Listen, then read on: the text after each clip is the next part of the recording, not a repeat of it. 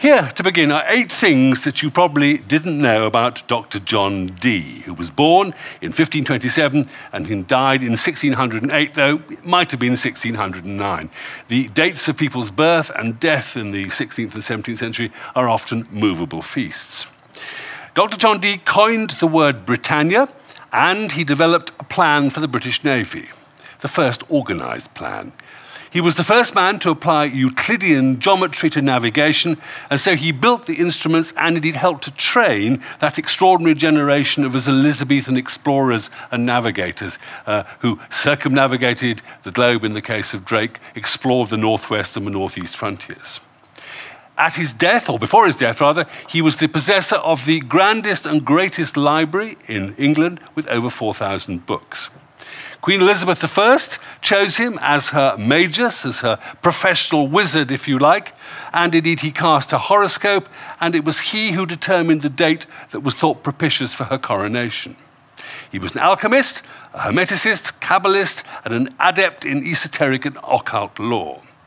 Fact number six, he put a terrible spell on the Spanish Armada, which is why there was that terrible stormy weather, and England beat the Spanish, at least at sea, if not at football. Um, he was also an angel conjurer who, with his sinister colleague, a scryer, Edward Kelly, tried to transcribe and translate Enochian. That's the language of the angels.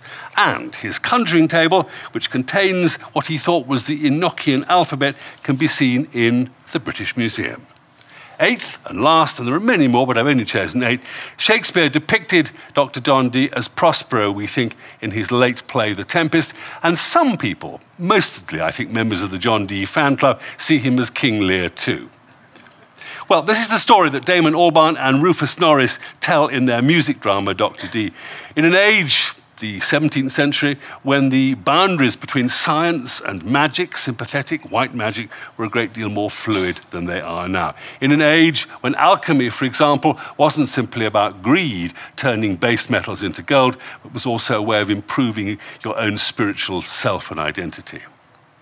But it's also a story, perhaps, about the rise and fall of a remarkable Renaissance man, first valued by Elizabeth I and her advisors, notably her spymaster, Walsingham, quite one of the darkest figures at Elizabeth's court, and then finally abandoned by the court and by Walsingham a man who loses influence, patrons, and above all, his great library, ending embittered and an object of ridicule by most of society, except for his only daughter, Catherine, who remains with him as a companion.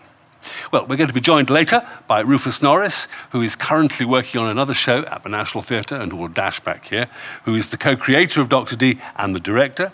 Uh, Rufus also directed Mozart's Don Giovanni here at English National Opera last season, and it's being revived again next season.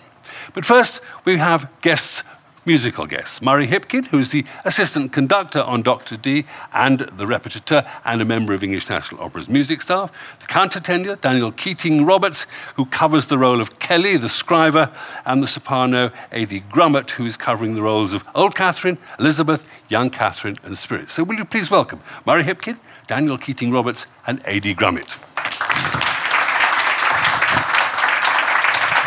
Very tender, but with a distinctly kind of Renaissance Elizabethan feel to it. Oh, definitely, yes. Almost a kind of madrigal in a kind of way.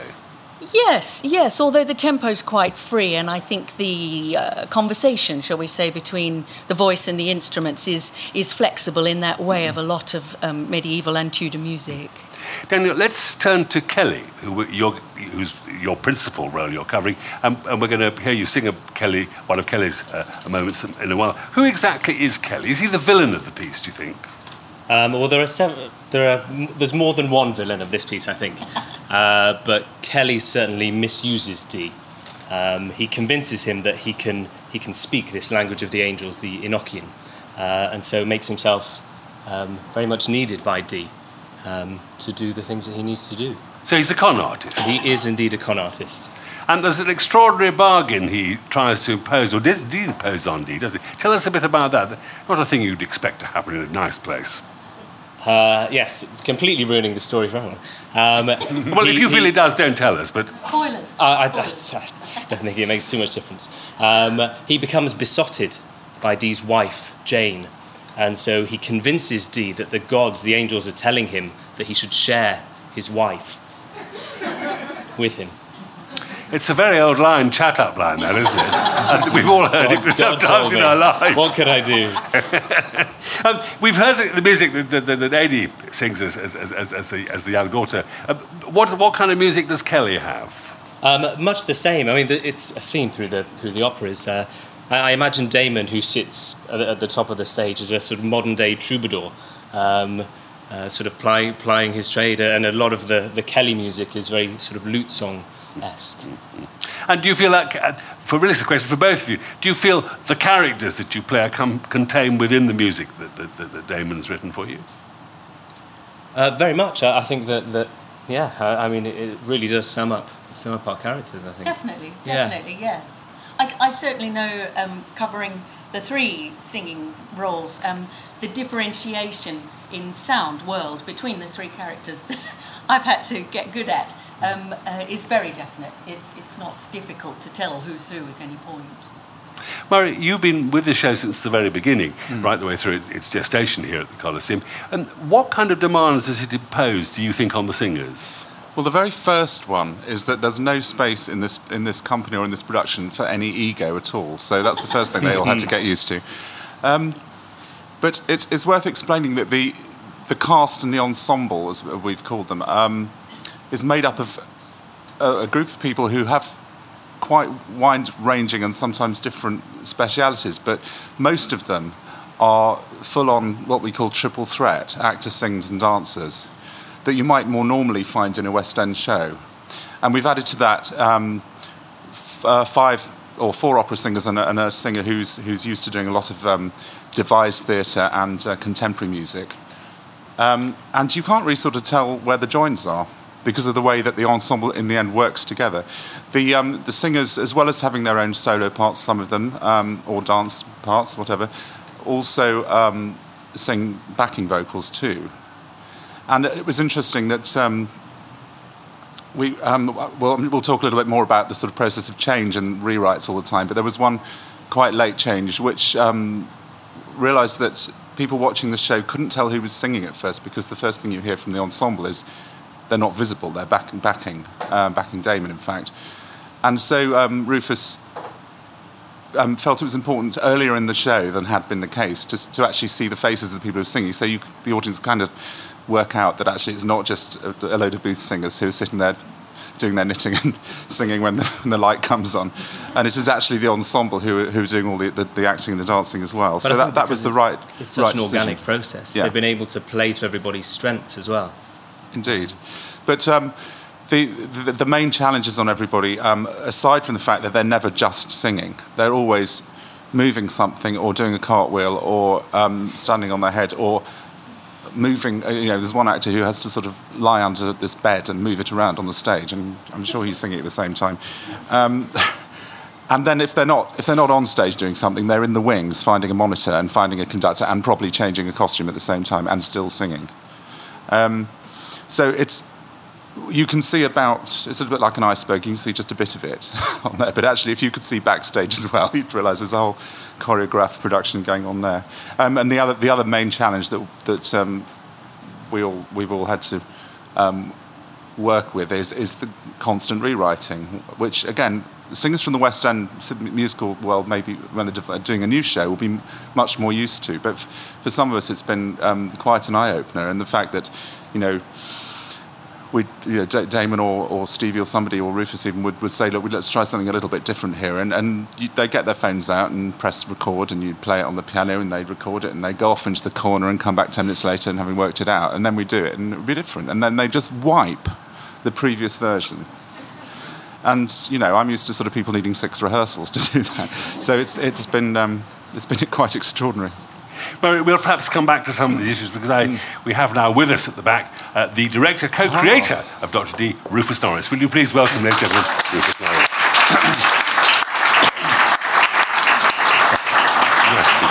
Have a seat and pull a microphone towards you. Um, Rufus, this show begins in Manchester some while ago. Just tell me about how, how the whole project began. First of all, I'd like to apologise uh, for being late, everybody. Sorry, I've just uh, run from rehearsals. Elsewhere. Uh, please forgive We've me. told them where you were. Yeah. They were very impressed. Once, it, so- So, when the show begins, how did it all begin, this whole project? the project started with Alex Poots, who's the, um, the very clever chap who runs the Manchester International Festival.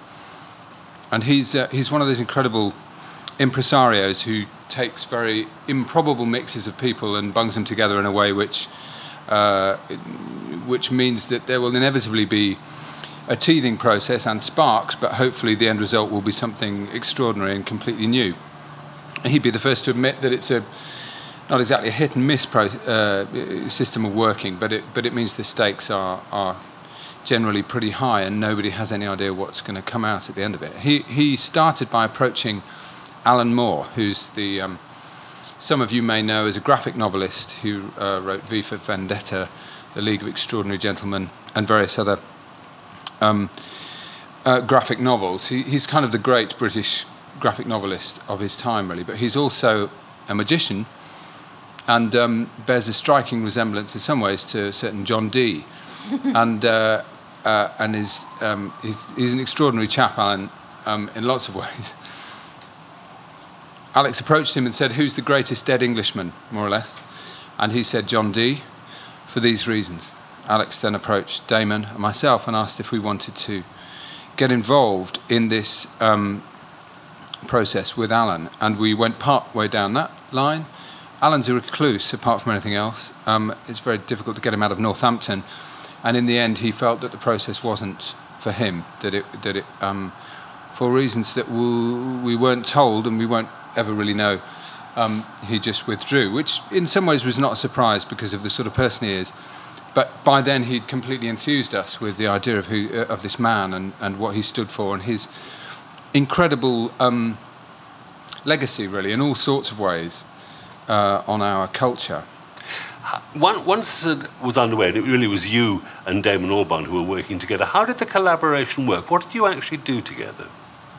Um, it's very, it's very interesting. I've worked with um, on musicals where the music's already been written, and I work with various composers in, in different formats. Um, and there is a there is a sort of standard process uh, where you have a you, you find a subject matter, you write a libretto. The composer will often have a strong opinion about which areas of that character's life or which form of music they're likely to be writing in, etc., etc. All sorts of different combinations. But there will be a libretto, and the composer will use that sometimes word for word, but more usually as a springboard to um, to write from. Um, so after Alan left, I started working on the on the libretto with another writer, and we got, I suppose, three quarters of the way through, fairly healthy first draft, and Damon just just without wishing to insult him, he sort of didn't know which way to hold up the paper.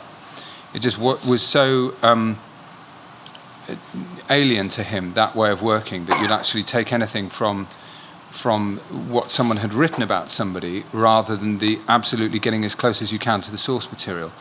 So after a few months of that, I had a very kind of crunch meeting with Damon, and he basically said, "I can't work this way," and I said, "Clearly, that that's you know that's what the, that's what we're doing now. So what we're going to do." And he said what he'd really like to do is to. Uh, it was complicated by the fact that he then had a, a huge world tour, world Gorillaz tour, sprung on him. Um, and he had to go off to do that. And he said, "What I'd like to do is to, I'm just going to keep reading." He's a, he, a prolific um, researcher, um, and then I'm going to have an intensive two-month writing process where we can you can come in, give me as much stuff as you like, and we'll um, we'll work up a load of sketches then, and then we'll have seven or eight weeks intensive rehearsal period with a bunch of people that you think will be good that we can find. Um, so all the casting that we'd done was then, you know, uh, we let everybody go and started again, and got together a group of people that we thought would be up for that kind of seat of the pants, completely intensive uh, this, from, from your perspective, you know, coming from a, a theatre where there is a text and there's work to be made, one thinks of Festen, one thinks of um, even the musical you did at the National um, um, with Adam Cork. Um, there is, it must have been quite a risky moment, dangerous moment. I mean, you're jumping really almost off a precipice at this point, aren't you? Yeah, yeah. Well, I mean, it did feel quite scary, but but actually, it's not that far from the stuff that I was doing originally, and I've done a fair amount of devised work and stuff, and and um, in all the work that I do, it's about the people that you're doing it with more than anything. And Damon is a completely inspirational person to work with. Um, he's totally in, uninhibited um, in his writing style. Um, the, the, tap is always on. He's got an incredibly low boredom threshold. Um, and you know, if I'm if I'm talking to him about uh, a, an area that doesn't particularly interest him, I really have to go. No, you just concentrate. Just open your eyes. Stay. Uh, Ten seconds. This will take. And he goes, right. I'll try. I'll try. And then he's gone because he just can't engage with it unless it's feeding him.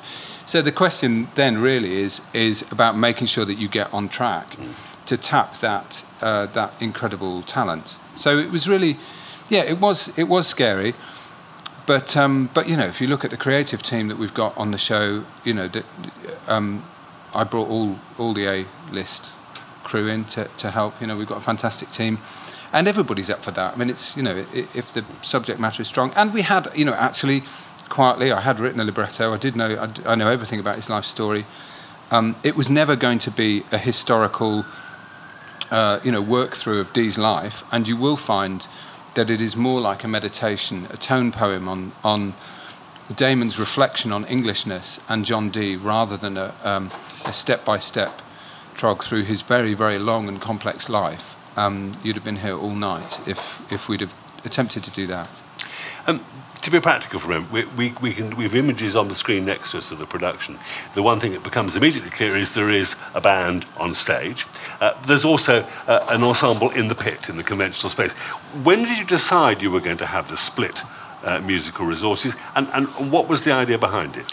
Well, the first, um, the, the, the, principal um, turning point in that was that once Damon started writing in that intensive period, it became clear to him that he had to sing he had to perform in it, which was not the original plan. And then the ballpark changed completely because then Damon's on stage, and how do you use him on stage? You can't ask him to act or put him in a, a ruff. Uh, that's not going to work. So um, if he's on stage, then then who's he on stage with? And also the way that he was writing into it, um, he's very. Um, he, he, appears to be very eclectic in his in, in the, the sources that he draws from. Um, but actually, there's a very deep-rooted reason behind all of it. You'll notice on stage there are two in the ba- in the um, what we call the band.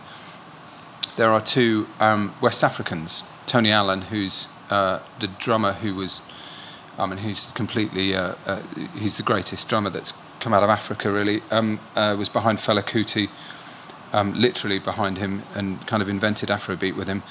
Uh, he's 73 and going much stronger than um, I was even 10 years ago. Um, but he's got a very, very primal relationship with the spirit and the esoteric because that division that happened in our society in the 16th century between science and magic, between religion and uh, spirituality or the esoteric, um, has n- never happened, or certainly has only happened much more recently with the rise of evangelism in West Africa. Um, so there's a direct connection to something very primal that Dee was tapping into that made a lot of sense to him. Similarly, the kora, which is a Malian harp, effectively, an instrument that hasn't changed for 800 years, is, um, is the purveyor of um, the oral history of West Africa. And, and the, the kora player is somebody who is, uh, who is understood to be transcending a normal mental state when they're playing. When you see Madhu play, he's so you won't see him play. You'll just see there's this figure here this incredible music coming out. What's very fascinating, though, is that he's sat next to the theorbo player.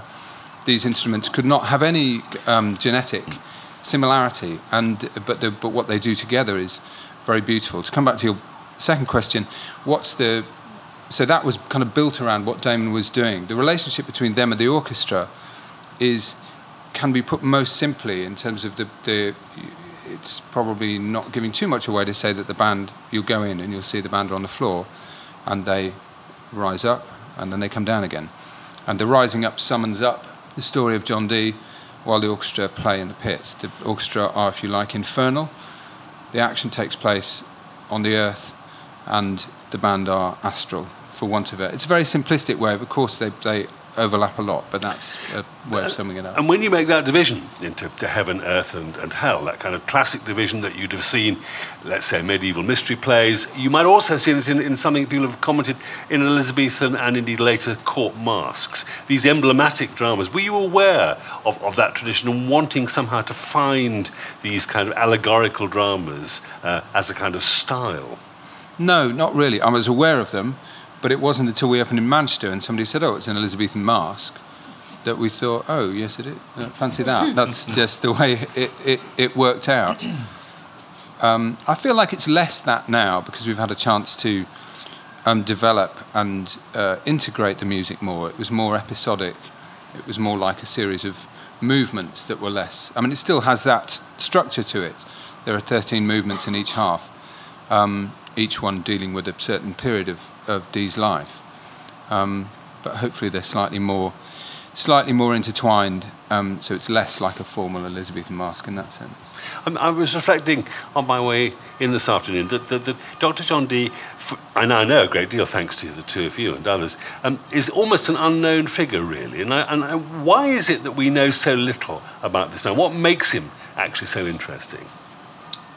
Um, there's two different questions. The, the, the, reason that we know so little about him is that because, because of his exploration and his communication with angels, he fell foul in the latter days uh, of Elizabeth's reign with the, um, uh, with the kind of upper echelons of society. But particularly when James I came in, uh, all of that stuff was very, very much demonized. Um, Marlowe wrote Faust, and that was probably aimed to a degree, or certainly modelled on Dee, and um, and he was ridiculed and humiliated um, in the latter part of his life, um, and I think was was effectively rubbed out of the history books, um, and a lot of his a lot of the the contributions that he that he made. There's all sorts of things that we don't that we don't touch on. He was he developed the um, all the code writing and code breaking that Walsingham used to set up the Secret Service. He termed the phrase the British Empire. He gave Elizabeth I the Arthurian mythological justification for expansion. He identified which forest um, the British Armada would have to be built out of when the Spanish Armada was finally built, which was going to happen quite soon, uh, which would be followed by the Spanish. So years and years before the, and ten years before the Armada occurred, he'd already identified which forest needed to be protected. So when the Spanish spies came over to burn that forest down, uh, there were guards there to prevent them from doing it. His signature was two eyes and an eyebrow over the top, which I'm doing the wrong way around. If you imagine it that way, that way, and over there, that's 007, and that's where Ian Fleming got that from because he was one of the first one of the first spies. Aleister Crowley considered himself to be a direct reincarnation of Edward Kelly, who was the medium that Dee worked with, and so on and so on and so on. There are all when Newton talked of standing on the shoulders of giants, he was principally talking about John Dee. But yes, James I um, can can largely be credited with making sure that nobody would know about him beyond that. Merlin is based on him. I mean, there's all sorts of Prospero, the Al- Ben Jonson's The Alchemist. The, the, he lives on in in mythological terms, but. Uh, but he also reminds us that our contemporary uh, frontier, uh, a fairly high frontier between, um, should we say, science and um, uh, adept studies, astrology, uh, for example, uh, was not one that existed. I mean, we need to remind ourselves that Newton, too, was, was fascinated by astrology. That, that, in a sense, he's a reminder of the wholeness of knowledge rather than its, its compartmentalization. Absolutely. I mean, I think that compartmentalization is something which happened progressively since then, and we're now in an age, very literal age, where we can state absolutely that uh, science is the, you know, and yet every five years a new scientific theory will come forward that says that actually what we were absolutely sure of five years ago is not the case, and now this is absolutely, etc., etc., and so it, and and so it goes on. But at that time, yes, it, it seemed logical to try and talk to angels because everybody knew that they existed, and all Dee was doing, I think, is applying, and he applied it in, a, in an incredibly uh, strict manner the knowledge, the geometrical, mathematical knowledge that, that he'd accrued from everywhere. When he was 40, his library was 10 times the size of the library of Cambridge University at the time. He was absolutely the go to man for all kinds of knowledge, and he was just. He was just doing the next natural step, which is to talk to God. There wasn't anybody in the country smart enough to take the conversation further, so why not have a direct hotline if you can manage it? And through Edward Kelly, he seemed to access that. A last question, because I know you've got to go to, to, to, to, to, to, to a warm up on the stage. But um, do you think there's a modern resonance in this story that we should, should, should pay attention to? Well, I think that w- what Damon finds fascinating about it, I mean, anyone who knows Damon's work will know that he has this curious love affair with England. Um, English melancholy goes through all of his work, even the most kind of front foot um, stuff that he's done. And, uh, you know, we're, we're, we're at a, a, stage now, that was Elizabeth I, now we're with another Elizabeth, and we are an, a nation in decline uh, without question. The whole of Europe is at the moment. Um, British Empire now, which was, which was very much formulated um, in Dee's time, largely with his help. Raleigh and Drake and all these people very much went to Dee for that for that um, nautical know-how on all sorts of fronts. Um, it, the, in a way, we're in the mirror age of that, and and we're also in an age where, I mean, I think I think probably like a lot of British or English people, we think that this level of um, capitalism, obsession with our mobiles, and celebrity and all the rest of it is worldwide. It is particularly uh, bad in this country, I think. Um, so I think we are we're, we are at an, a, stage of, as Damon puts it, anti-spirit. Um, so that so there is a um, there is a contemporary feel to it, reflection on that, that, that that a lot of things that were being explored and and uh, looked into by Dee. He was thinking out the box in a way that was then was then really um, verboten in in the kind of Christian capitalist society that that um, emerged after that. Uh, th- th- yeah, we're now at a stage where, where it might be healthy to, to be slightly more open-minded about about um, about the sort of work that, that Dee was, or the sort of mind that Dee had, anyway. Rufus, thank you very much for finding time to be with us. Rufus Norris, Danger. Pleasure.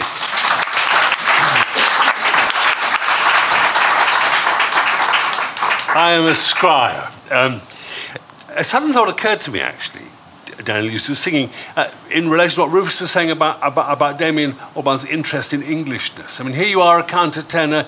We could think this is actually something distinctly English, although there are plenty of American, European. But in a sense, perhaps the tradition, or the modern tradition of the countertenor, goes back to Alfred Deller and to a particularly English idea and an English choral tradition. Is that fair, do you think? Uh, definitely fair. I mean, uh, the, the countertenor um, was only really kept alive in the, in the English churches, uh, particularly um, when the castrati fell, fell from favour for obvious reasons. I think we should leave it there. Um, Murray, I want to come back to something that we were talking about just before mm. we talked to Rufus. This whole process in which the show is evolving and changing. Mm. I mean, one way of thinking of this is of absolute terror. The other is the, the sheer excitement of being present at the moment in which a show is evolving. How did you feel? Well, on, on the very first day, excuse me, I'm sorry. The very first day, um, I had a, what I can only describe as a panic attack after about half an hour because I was sitting with a draft score, which Stevie Higgins, the conductor, had notated um, from the material in Manchester and from some more material that had been generated in between times. And even on the first day, looking at it, I couldn't always make sense of what I was hearing and what I was saying, and I'm afraid it kind of. But I, I very quickly um, realised that that was just there as a kind of a starting point. And I was going to give you one example of something. I referred to it earlier when you know we change things and singers record it. There's a um, in the um, towards the end. There's a, there's a, an extended sequence um, which. Uh, it, you've probably read that some of the reviews have referred to Philip Glass moments. Well, this is one of them, without any question where there's a repetitive thing going round and round. And I, I was going to quote it, and I'll get it wrong now. You Faust John Dee, John Dee, Conjurer John is the phrase, and it just comes round and round and round and round. And when they did it in Manchester, they did each of those nine times before moving on to the next harmony, and then. A, um, it, and Rufus and Dame decided it was going to be a bit shorter this time, so we had five of these. And then we were in the orchestra rehearsal, you know, we can all see the pound signs kind of going round and round and round with the whole orchestra sitting there. And Damon suddenly stood up and said, No, it's too Puritan. No, sorry, forgive me. It's too Catholic needs to be more Puritan. And the silence in the air was kind of, okay, right. Um, but mainly because all the singers had spent hours and hours practicing it this way and remembering the harmonies and remembering how many times to do everything at the same time as doing all this kind of incredibly complex and very um, specific movement. And there was this kind of, right, we're on stage in two days' time. But he, so he, Damon came up with some suggestions and said, well, just try it, just try it. So we tried it, and the results you'll hear later. It's, it starts with just orchestra, and then it comes in a fragmented form and gradually builds up. And I have to hand it to those um, the ensemble. I don't know how they did it like that, but they just did. Um, so that's an example of, of what of, of what the kind of thing that was going on. And as, as you say, um, Chris, it was the, the kind of excitement of, of kind of being there and trying the thing and realizing that Damon was right all along, as he always is. well, Actually, I'm just going to say this because I'm so proud of the moment when he came up to me and said, You were right. it, it, happened once. It was a real clash of cultures, wasn't it? From, from Damon, sort of, um, who, who likes to work much freer. And, uh, and I prefer to think of it as a marriage. A, a, marriage, a marriage of cultures. Well, we got there in but the end. No, I, I was, it was something. I mean, I, here's my bit of paper, and I wrote collision stroke marriage of cultures. Sometimes in opposition, sometimes not. And um, it's been the most for, for, for, me working here most of my career. Um, it's been the most refreshing thing. Um, You've obviously developed an extraordinary uh, admiration for, for Damon Albarn. I have indeed. Uh, uh, what, if I asked you, I know this is a terrible question to ask anybody, but is what on is my it? list of questions? and he'll be listening to this. what, what, what is the quality of the music that you, you've come to value and cherish? I think the fact that it absolutely refuses to be defined because everyone wants to know what it is, and they want they, they, seem to need to know whether it's an opera. I mean, Rufus has already spoken about um, the fact that somebody said, "Well, that's that's the masque." Well, again, they, they may well be right, and as, as, Rufus said, he and Damon said, "Actually, yeah, it's a bit more like that." But why do we even need to call it that? Why do we need to call it anything? Let's call it Doctor Dee, and just go to it and, and, and not try and shove it into a box. I mean, my granny always used to say labels are for jam jars, and she was right. let's not. Let's not. Let's just accept it. Ladies and gentlemen, there is a chance if you would like to ask questions of our three guests. There is a, a roving microphone. If you'd like to put your hand up, there, there will be a roving microphone. if you'd like to put your hand up and catch my We're going to be very English and sit on our hands, I suspect. I, would we, like have, to, we have one in the back. Oh, there's one at the back. I would like to follow on from this lady here and just say that since I came to work on the show, which is only recently, um, and I've found it, and sitting through all the uh, rehearsals and the stage, and they're very slow because it's an incredibly technical production. There's so much. Murray was saying, you know, you only see the tip of the iceberg. There is so much that can go wrong in this show. So watching all those rehearsals, I found this whole piece invading my dreams. And I found the music entrancing in a way that I cannot get it out of my head. And you know, I've been a professional for millions of years, and I cannot press delete on this piece, and it's driving me nuts. But it is entrancing music, and it has invaded my dreams in that very strange, undefinable way. A question at the back, yes, and we'll come back to you as you said, Professor, that this show was part of the Arts Festival, which, from my understanding, is part of the Culture Olympiad.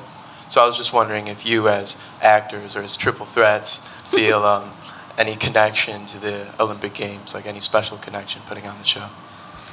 I live two tube stops from Olympic Park. I'm battening down the hatches. I don't think you can avoid it in London right now. Uh, there was one more question at the front row, which I think may be our last question. It's a very minor, minor point.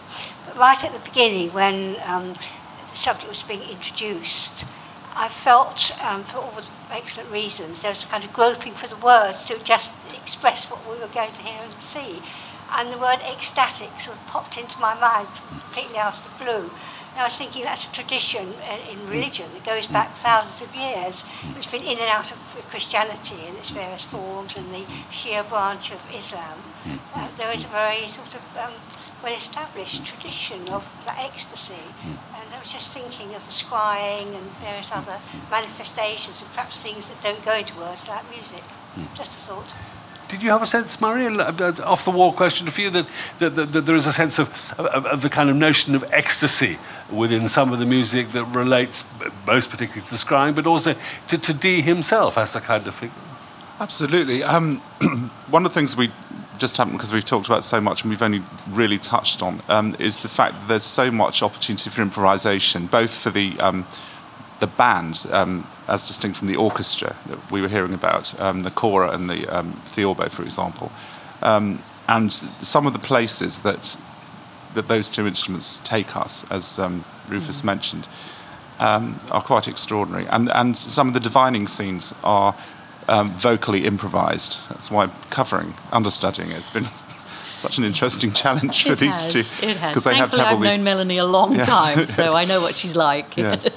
So, so um, well, I mean, you judge for yourselves, but but um, I, I, I was a, finally able to sit back and on Tuesday night at the, at the press night because we had dress rehearsal and first night on Monday, and I was you know heading the score and really doing my job. But Tuesday night, I kind of sat back and really tried to watch it and listen to it in a, in a in a in a new way, and and I have to say, it got me here, particularly in the second half. Um, so I think yes, I think if you open yourselves up to and just allow thing allow, allow it to to really touch you, then I think you'll go somewhere tonight. And I hope you enjoy it. Some thanks, first of all, to all of you for being here this evening. A reminder that we shall be back with pre performance talks next season, and I think probably on your seats, or at least at the back. At the back, okay. There are the dates and, and the events that we'll be doing next year. But part of the most important thing is to say thank you to our, to our guests today to Murray Hipkin, Daniel Keating Roberts, and to Adi Grummick. Thank you all three very much indeed for being with us.